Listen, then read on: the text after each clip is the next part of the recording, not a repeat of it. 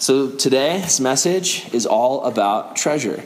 And I just want to start with a parable that Jesus tells, um, which is just, it's brilliant. It's simple, it's brilliant. There's a man, and he goes out into a field, and he's hanging out in the field, and all of a sudden, he finds something buried underground.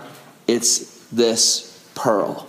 It's this great pearly treasure. Now, most of you guys, you're like, it's a pearl. Like, what, what's the big deal? But in that time period, like it was this very valuable treasure. And the guy who found it knew it was worth way more than everything he had. So what he does is he puts it back in the ground, buries it. He goes home and he sells everything his house, his cattle, his livestock, his farm. Then he buys the field that the pearl was found in. And he takes the pearl and goes, This is my treasure. Now, that might sound crazy to you because you're thinking, it's just one little pearl. Like, why would he go and sell all those things? Jesus was trying to give us this picture that the kingdom of heaven is like that pearl. It's something that people who don't have it, people who don't know anything about it, they see someone going full force for it and they're thinking, that person's crazy. Like, why would they give up their life for that? But once the person possesses it, they'll know its true value and it changes everything. And just very simply today, I want to look at just a few different things that we can put as our treasure above the kingdom of heaven and how it can harm us. Um, one way that we can do this is when we put safety and security as our treasure. And I don't know about you, but like I want to be safe. I want to be secure. Like if you told me that an, an avalanche was gonna like hit this cabin, like I'd be like, see ya. Like let's leave. Come on, guys. Let's get out of here. Let's be safe. Let's be secure. Um, I remember for me, uh, when I was a little kid, I was walking in Knott's Berry Farm, and uh, I was just hanging out, having a good time. You guys ever been to Knott's Berry Farm? Yeah, it's so fun. So I'm like, you know, in junior high, and we did a junior high field trip, and I'm trying to impress, you know, my sixth grade crush, you know, like you do.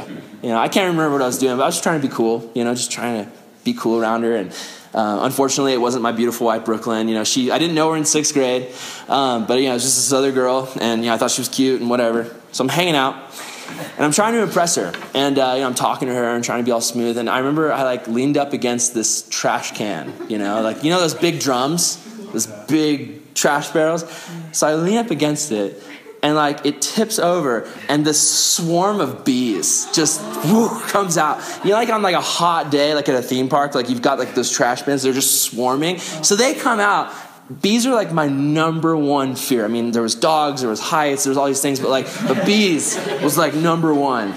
So like I'm, you know, trying to impress this girl. I just I drop on the ground. I just start like weeping, and and this the the girl's mom ended up having to take me home early.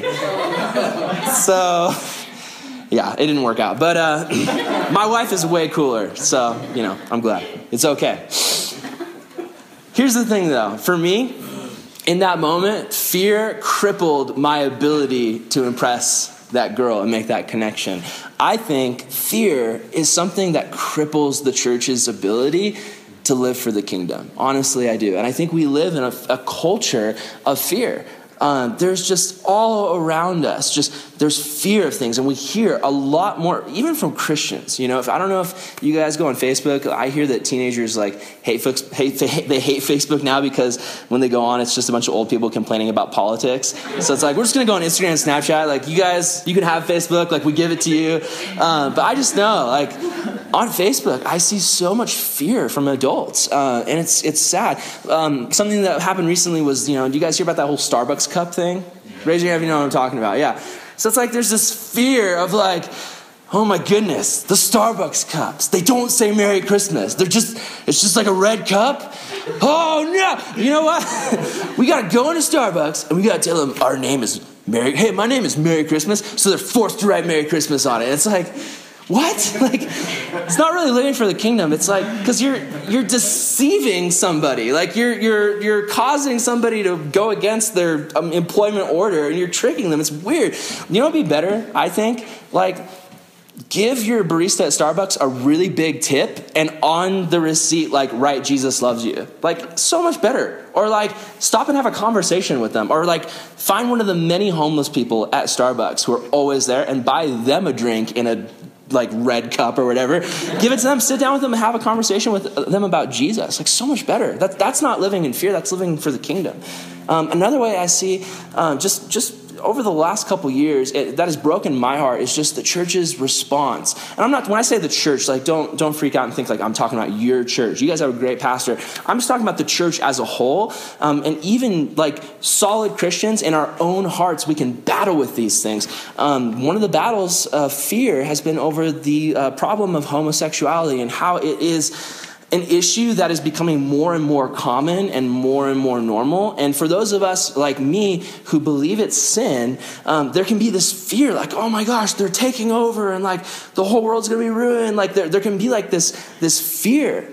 But it's so sad to me that we react in a fearful way because Jesus has called us to love sinners and to show them God's kindness that brings them into repentance. And I, I know people who came out of that background and gave their lives to Jesus because of the kindness of a Christian. I just think it's crazy, like, you know, sin has been called kind of like cancer, uh, and cancer is a disease that it'll not only kill the host, but it destroys itself. Like cancer is something that is so destructive it, that it'll literally kill you and then kill itself. It doesn't care that it goes down with the ship. That's how sin is.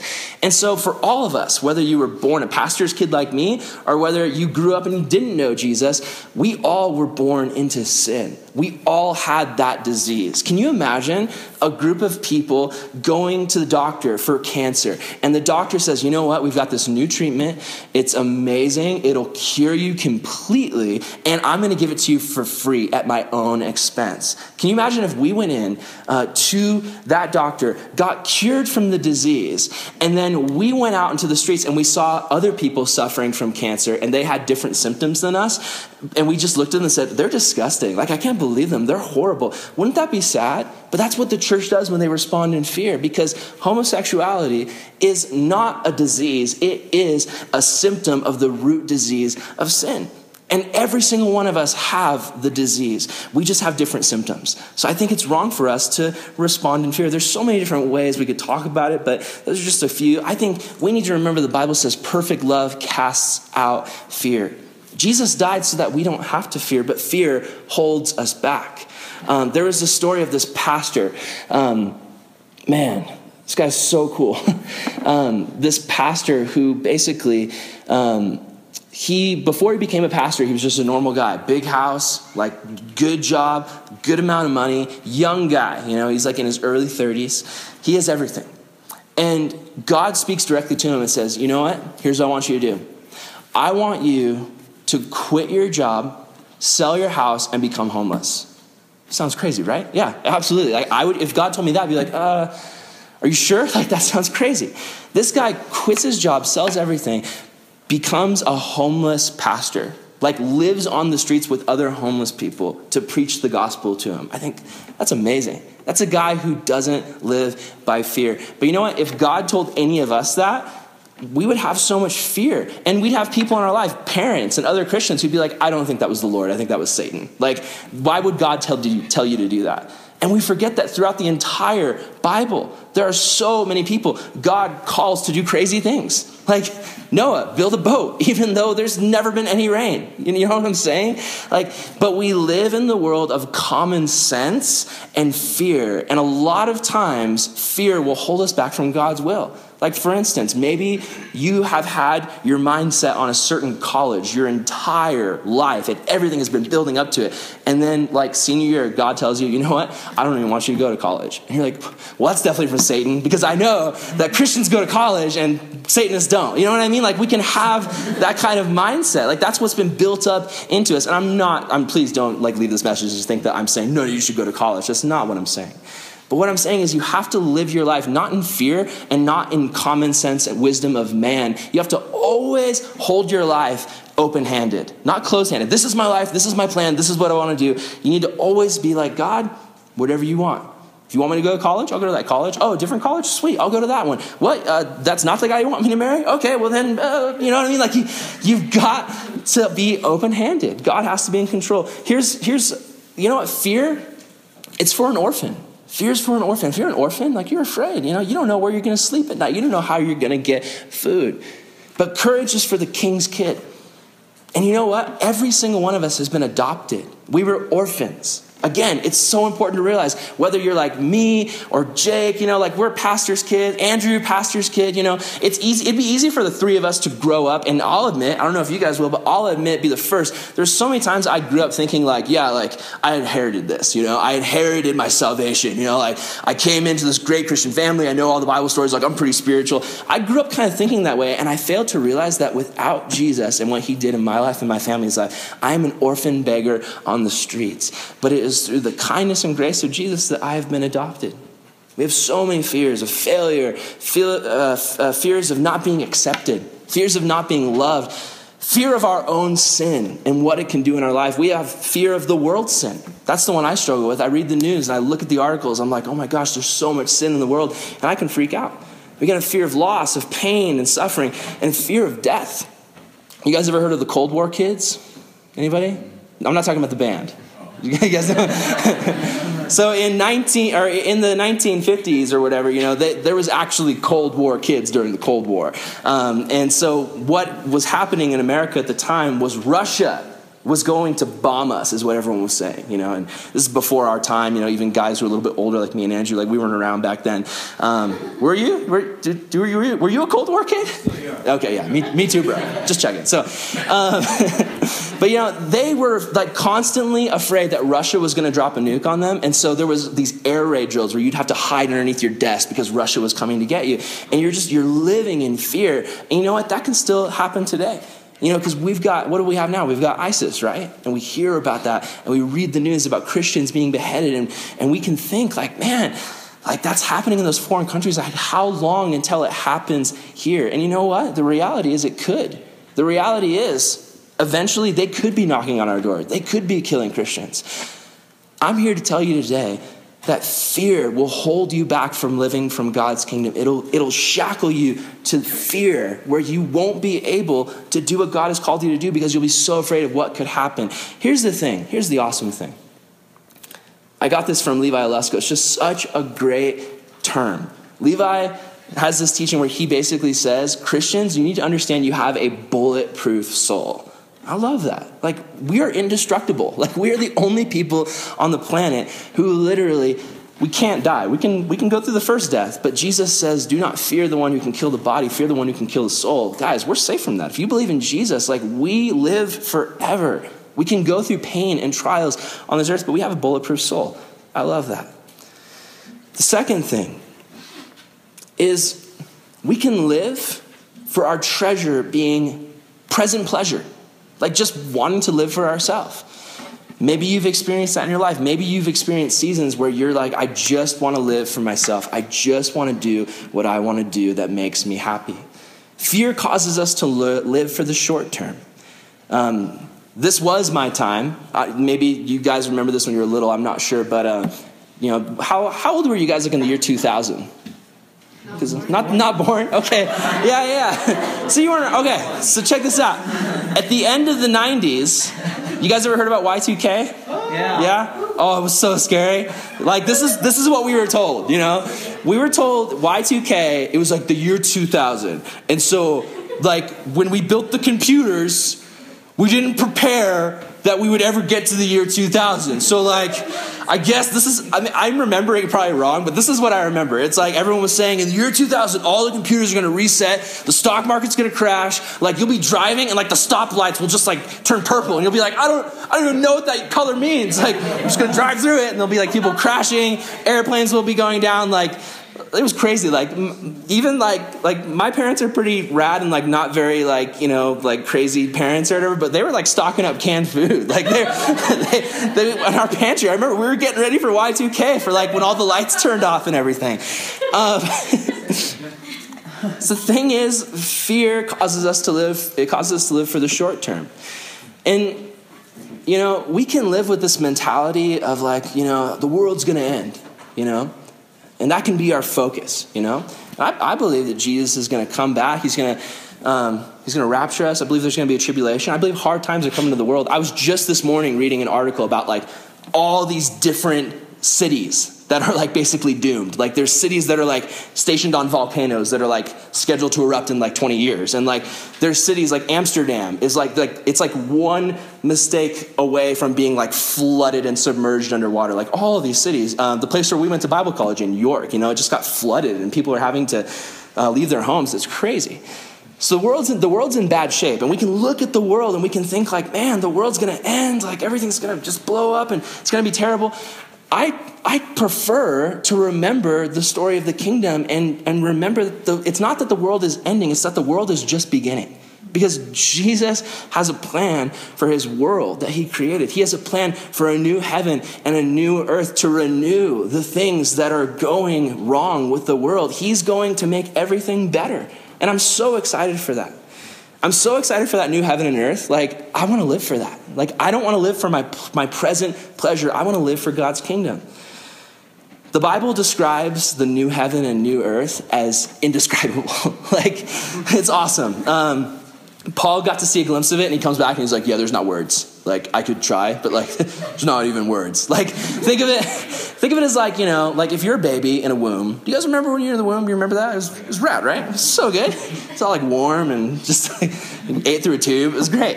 Um, well, you know, in the womb, you know, when you're a baby, like that's your world. Like that's all you know. You know the warmth and the tube and the fluid, and like that's all you know. Like you do not have words to describe this out here. You don't get it. So if I like, if I could be like a baby whisperer and like go up to like a mama's belly and just like start whispering like things to a baby where it would like understand me, and I'm like trying to tell it about like pizza and Star Wars and like kittens and like all the things outside the womb, it doesn't have context. Like it doesn't understand how great those things can be because all its entire world is just the womb.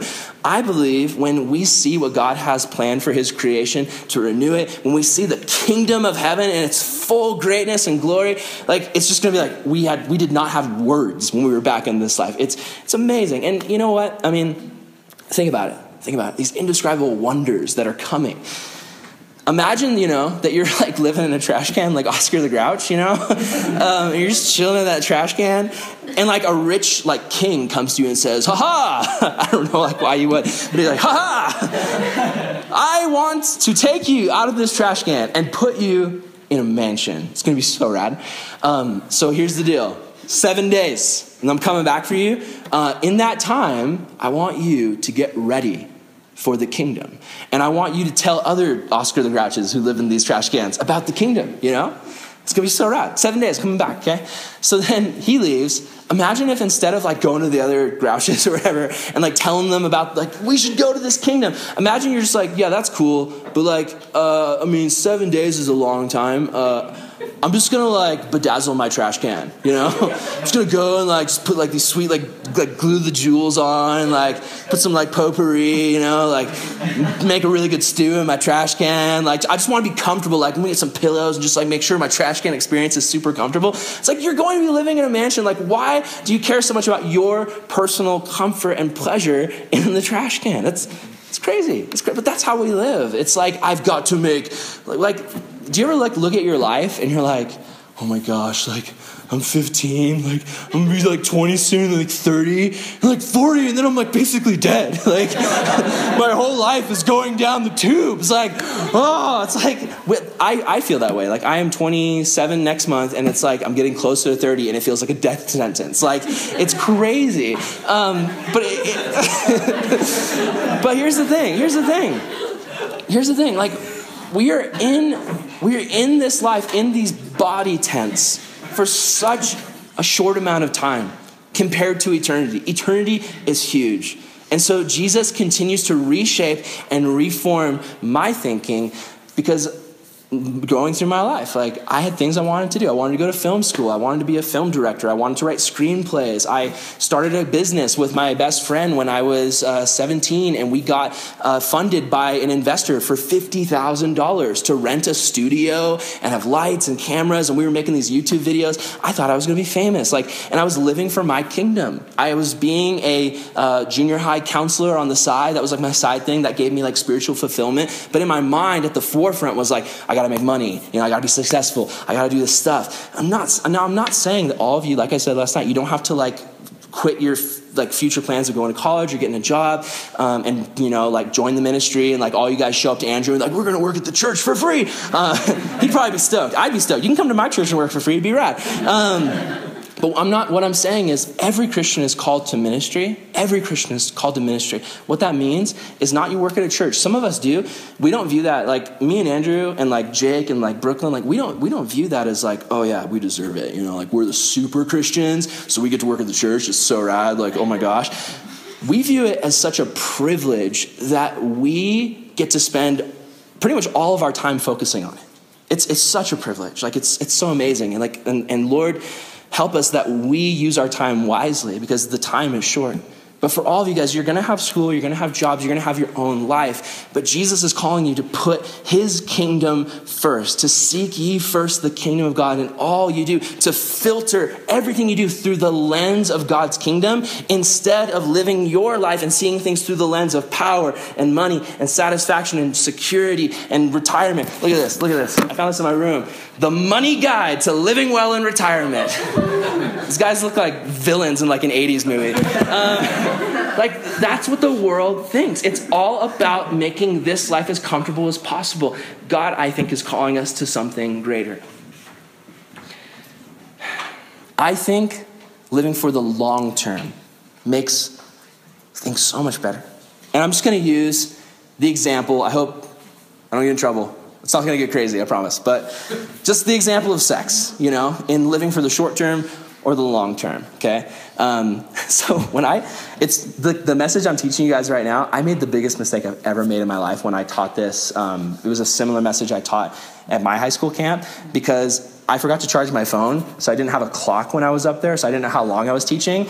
And the message, like, I over prepped, and it was like like two hours. and I had no idea. Like I was just like preaching it. I was getting into it. Um, so this part was like at the end, and like my kids are falling asleep, and then I said the word sex, and everyone was just like, huh, what? oh, I was talking about my favorite thing. Um, just kidding. Anyway, if you live for the short term, if you live for the short term, if it's just like it's all about my pleasure now, then you look at something like sex and you think, my parents say it's bad. Like my parents say it's bad. But like my friends all say it's like really, really good. So like, uh, I don't know, I just I want to experience it. Ugh. If you live for the long term, you think Jesus is my father, Jesus is my king. What does he have to say about it? If you live for the short term, you think my friends say this is going to be awesome and like they're experienced and like they tell me stories of like what they've done. Like that sounds awesome. Like, oh, I want to try it. If you're living for the long term, you realize God doesn't say it's bad. God says it's good. Like God says that sex is awesome, it's wonderful, He created it. But much like a fire, a fire is good in the context it's created for. In a fireplace, it's rad. Inside this cabin, all over, it's, it's terrible, right? So we, when we live for God's kingdom for the long term, we want to figure out what is the context God has created this beautiful thing for. In the short term, we just think of our desires. We think, man, I've got this urge. Like, this is what I want. Like, there's this girl right in front of me. There's this guy who's just, he wants to go for it. Like, let's, let's just, oh, all the songs say tonight. Let's make tonight the night. Let's go for it. In the long term, we think, until the time Jesus brings me to that place where he provides a husband or a wife for me and I can have this beautiful relationship, until then, Jesus is my desire. Until then, Jesus is what I need. Not that you're not going to have those natural desires, but you look at Jesus first and you say, He is my utmost desire. In the short term, you think, I'm only young once. In the long term, you think, Jesus wants to give me a slice of heaven on earth through a wonderful marriage that'll last well beyond the years that I'm young and into fruitful life as I age and get older and not leave me heartbroken thinking about the years that I wasted in the past. In the short term, we think, I want it now. In the long term, we think disobedience to my King and my Father Jesus will not just hurt me, but it'll hurt him. And because I love him, because I care about him, I don't want to hurt him. The third thing, moving on, the third thing. You guys with me? You with me? Yeah? Cool. I'm so excited. Like, point three, I'm like, I've got lots of time. Like, praise the Lord. Um, I can be long winded and crazy. Um, okay. The third thing that I feel like is a treasure that we put above the kingdom of God is being in control being in control of our own life, master of our own destiny. It has to go the way I meticulously planned. I've had my wedding planned out since like second grade, the girls say. You know, it's like, it's gotta be like this, and the dress is gonna look like this, and, you know, the boy's gonna be Bill and J- Billy Jenkins. You know, you've got that guy. Like, what are you talking about? Like, I'm just saying, like in, in, elementary school, you know, you've got your crush figured out, and you, you know what, you know, anyway, okay, whatever. okay, so let's go back to the prayer. Let's go back to the Lord's Prayer, okay? What's the first line of the Lord's Prayer? You guys remember it? Our Father, hallowed be your name. Does anyone know what the word hallowed means? Anybody? Holy. Yeah. I kind of I kind of thought that. Um, I was at a pastors conference and they they were teaching on the prayers of Jesus and they brought up the word hallowed and it blew my mind because what they were saying was, if I can remember it right, the word hallowed it doesn't just mean holy and set apart. It means esteemed and valued above all else. So the name of God is our treasure. You know, our God has a name.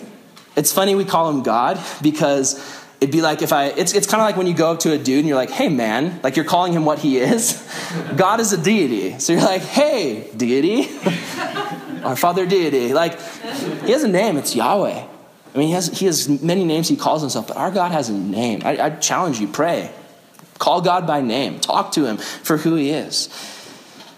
And say to, t- say to Yahweh, Lord, your name is what I value above all else. Your name is my passion. You are who I live for, who I die for, who I fight for. I mean, what is, what is your view of Jesus? You know? Is he your helper? Oh, Jesus is my helper. He is, he is. Is he your friend? Yeah, Jesus is your friend. Have you guys seen that video? Jesus is a friend of mine. No? Anybody? Anybody? Yeah? Okay. Google it. Jesus is a friend of mine. It'll blow your mind. Uh, so bad. Um, he's, yeah, he's your friend. Is he your teacher? Yes, absolutely. He is like the master Jedi teacher. Like he is so full of wisdom and knowledge and teaching. But the question, the question is, is he Lord? Okay? Is he Lord? Because remember, if we live in a kingdom, who do we live under? A king, right. So is he Lord? And Jesus, there's so many times in the Bible where Jesus calls us out about this. He says, Why do you call me Lord, Lord, and not do what I say? I want you to imagine this. Um, imagine, you know, um, you're in your room, chilling on your phone, just having a great old time, and your dad comes in, you know, and dear old dad, he says, listen, this room, it's an atrocity. Like it needs, it needs to be cleaned right now. You need to clean this room. We got company coming over. Like, come on, straighten up this room. And you go, all right, dad. And he leaves. Comes back an hour later. You're still on your bed. You're still on your phone, just chilling. And your dad's like, what on earth? I told you to clean the room. And you say, hey, dad, wait, hold on. Um, check this out, dad, okay? Real talk. I memorized what you said. Dad's like, what? He's like, yeah, I memorized what you said, Dad. Clean your room. Are you proud of me? I memorized it. It took me like an hour, but like I got it. I memorized it. And the dad's like, well, I guess. And then you're like, you know what, dad, it's super cool. Um, you know, I actually figured out how to say clean your room in Greek and Hebrew and like the deeper meaning of clean your room. It's so rad, God. Or dad, like, I just, I know. I know it.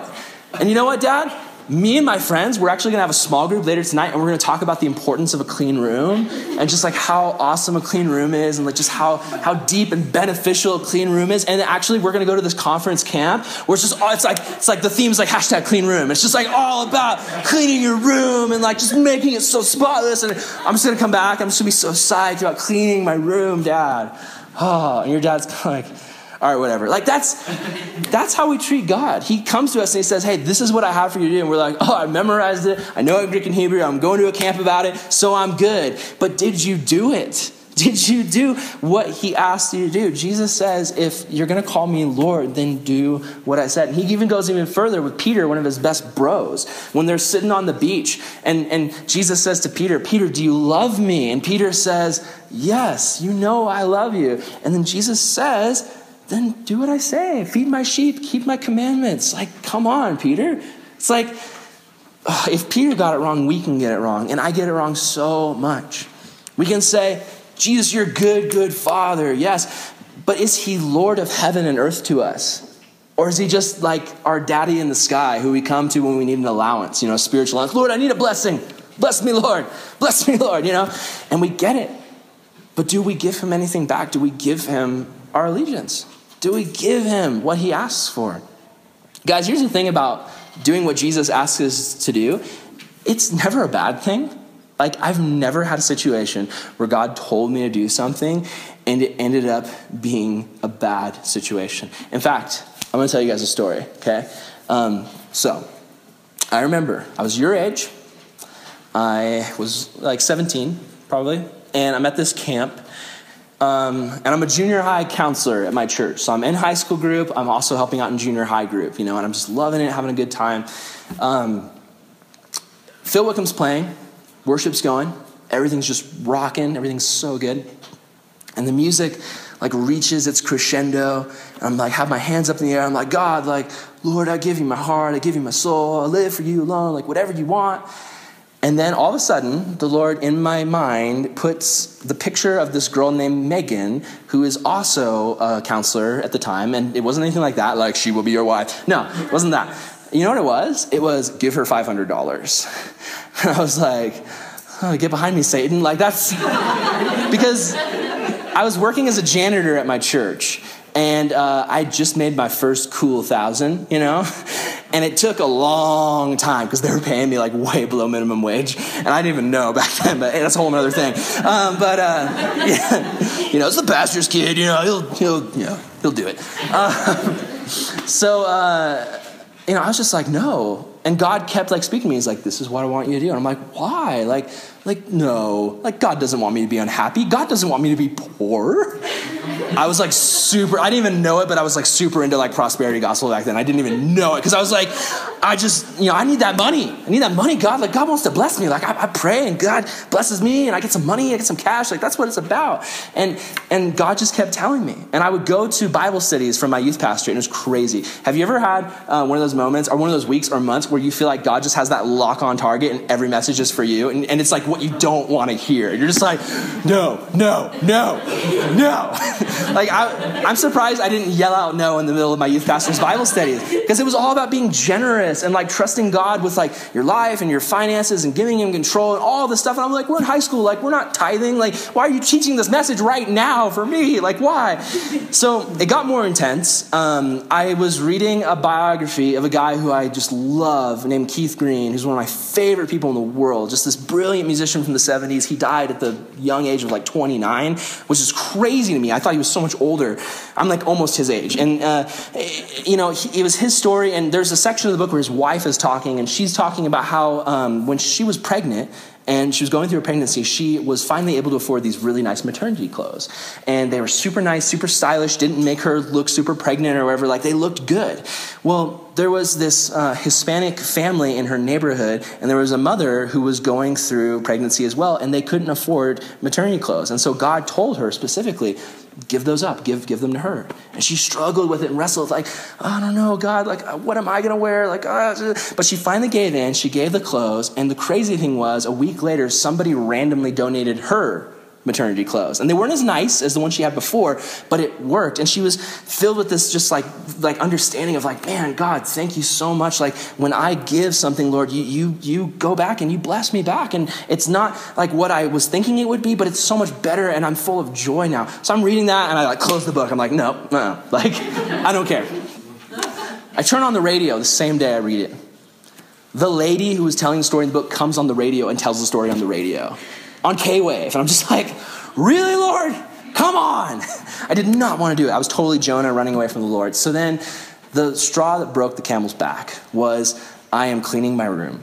And um, like back in the day, You know, you would burn a lot of DVDs and a lot of CDs, you know? And a lot of times, if you're lazy like me, you wouldn't label them, you know? So I'm cleaning my room and I find this stack of DVDs and I, I don't know what they are. So I'm like, guess I'll go through them. So I start putting them in my like tiny little DVD player in my room, my little like retro TV that, from like the thrift store, and I'm like watching these DVDs, like trying to figure out what they are while I'm cleaning my room. And there's like old episodes like Teenage Mutant Ninja Turtles and just like random weird stuff on there. Well, I find this one DVD and I put it in. I don't, I don't know what it is. I hit play. I go downstairs. I make myself a sandwich. I come back upstairs. The video is a recording from the year previous of a church service and Megan, the girl that I'm supposed to give money to, is on the stage in the video. And I'm just like, like, I didn't, I didn't record this. I didn't ask for this. I wasn't there. How did this get in my room? Like, I was, just, I was freaking out. And she, and, and I, I forgot this detail. I had learned that the reason she like needed money, I didn't even know because she didn't tell me. The reason I found out later she was trying to raise money to go to Austria on a missions trip, okay? So fast forward, I, I know this now. I'm in my room. I don't know where this video came from. She gets on stage. I'm like, what's she doing? Like, what's she talking about? She's talking about the year previous when she went to Austria the first time. And she was saying, it was crazy, guys. I needed money. I didn't know where it was going to come from. And God randomly provided someone to give me the money. And it's just like, she wasn't asking for money. She was giving this testimony of what God did. I was not there that night. I did not see that. I had no idea where that video came from. Like, you know what I mean? It was just, I was literally there and I was like, God, I cannot run from this any longer or I'm afraid you're going to kill me. Like, like this, this is gnarly. Like, so begrudgingly, you know, I kind of was like, all right, I'll, I'll give the Lord what he wants. And I, uh, you know, filled out the check, gave it to my youth pastor. I said, just don't tell Megan this is from me. It's anonymous. Like, just, you know, just do with it. Give it, give it to her. Crazy thing is, she gets my money and the trip gets canceled.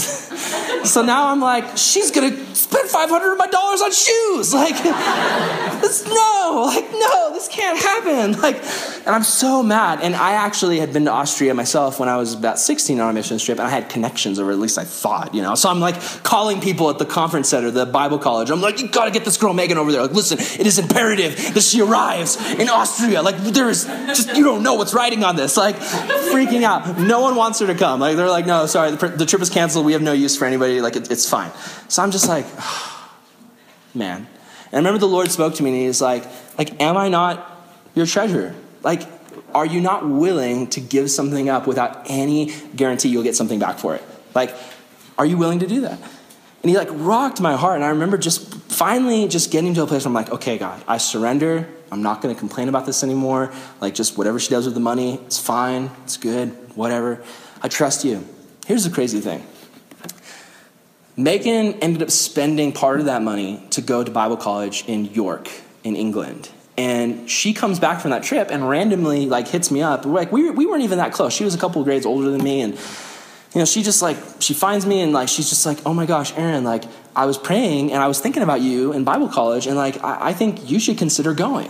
And I was like, oh, I've never thought of that before. So I I end up going. I end like I feel like God tugging me to go.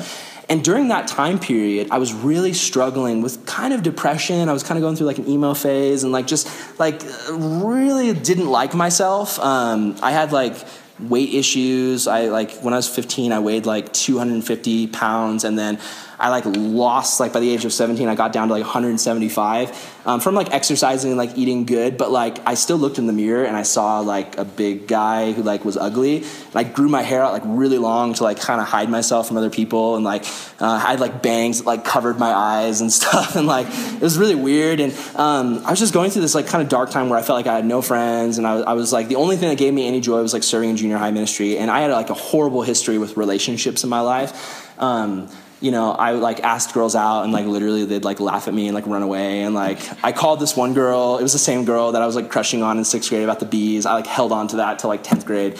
Um, did not give up on that. It was like worthless. But, um, I called her and I asked her to go out to the dance with me, and she was like, "Oh, there's another boy who I think might ask me," and then he didn't. It's like, what am I, chopped liver? Um, so like, I just went through a lot of that in high school, a lot of rejection. Um, my three best friends, who were my best bros in junior high, left at the end of eighth grade, and I went through high school never really finding a friend group to fit into. I was always kind of the guy on the outside, the outskirts, who never found a group to fit in with.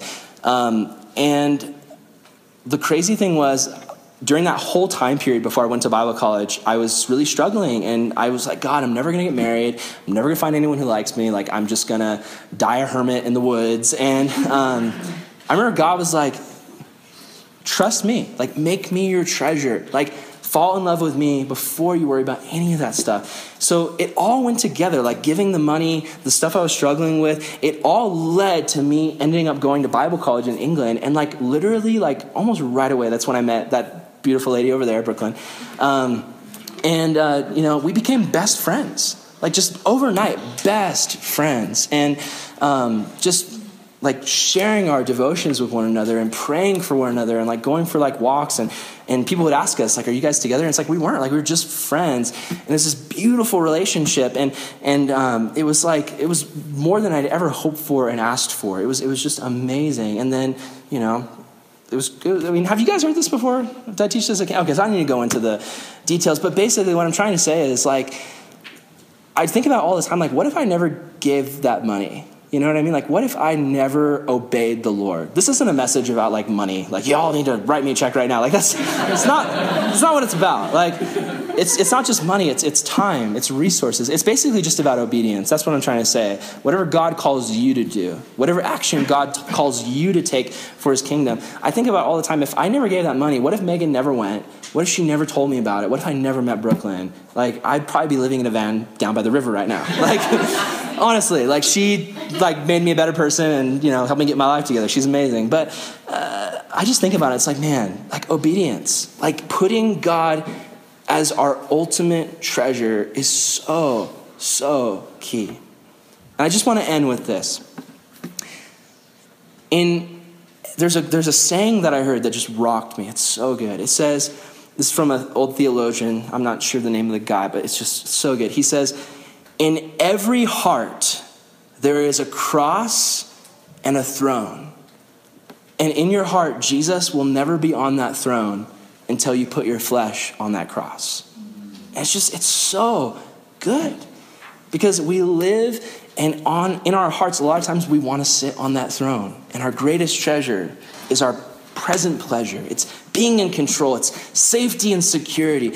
And yet Jesus calls us to live for something else. I just want to end this, and you guys are you guys seem like such a great group. You guys seem so solid, but I know in my life there were times where on the outside I seemed solid, but on the inside I had all these struggles. So I'm just throwing this out here. Just this question. Do you like Jesus or do you love him? Do you like what he does for you? Or do you love him? Have you made him Lord of your life? You can be a Christian your whole life, but still not really make Jesus Lord. You're still sitting on that throne. You're happy you're going to heaven. But I think if, you, if you're in that spot right now, I think you can look deep down and you can realize your life is missing something. You're missing what life can be like when Jesus takes that lordship role and when you truly make him your treasure, when you sell everything to buy the kingdom. That's what we're called to do. So I'm just going to end there. I'm going to pray. We'll see if anyone has questions, and if not, we'll go into small groups. Lord, we love you. I just ask God that you would bless these guys as they discuss and talk and fellowship just about these things, about these words. God, we thank you that the Bible clearly lays out that where our treasure is, there our heart will be. Help us to search our heart and find out, God, where's my heart? Where is it? Is it in academics? Is it in a boyfriend or a girlfriend? Is it in athletics? Is it in desire for success? Is it in popularity? Is it in social media? God, what, where is our heart? Where is our treasure? God, Jesus, Yahweh, thank you. Thank you, Lord, that you tell us if we seek first the kingdom of God and his righteousness, then all these things will be added unto us. It's not that you hate everything in our lives, God. It's just that you need to be in that top position. You need to come first, and then all the other things find their place. We have a hole in our heart, and so often, God, we're trying to cram all these different puzzle pieces that don't fit that shape into that hole in our heart. But God, once you, the masterpiece, goes into that heart hole, then all the other puzzle pieces fall into place and everything makes sense. If there's anybody here who feels lopsided in their priorities and in their treasure, I pray that simply, God, you'd help them just to flip it around and they'd leave this mountain, putting you as their first primary treasure. In your name, amen.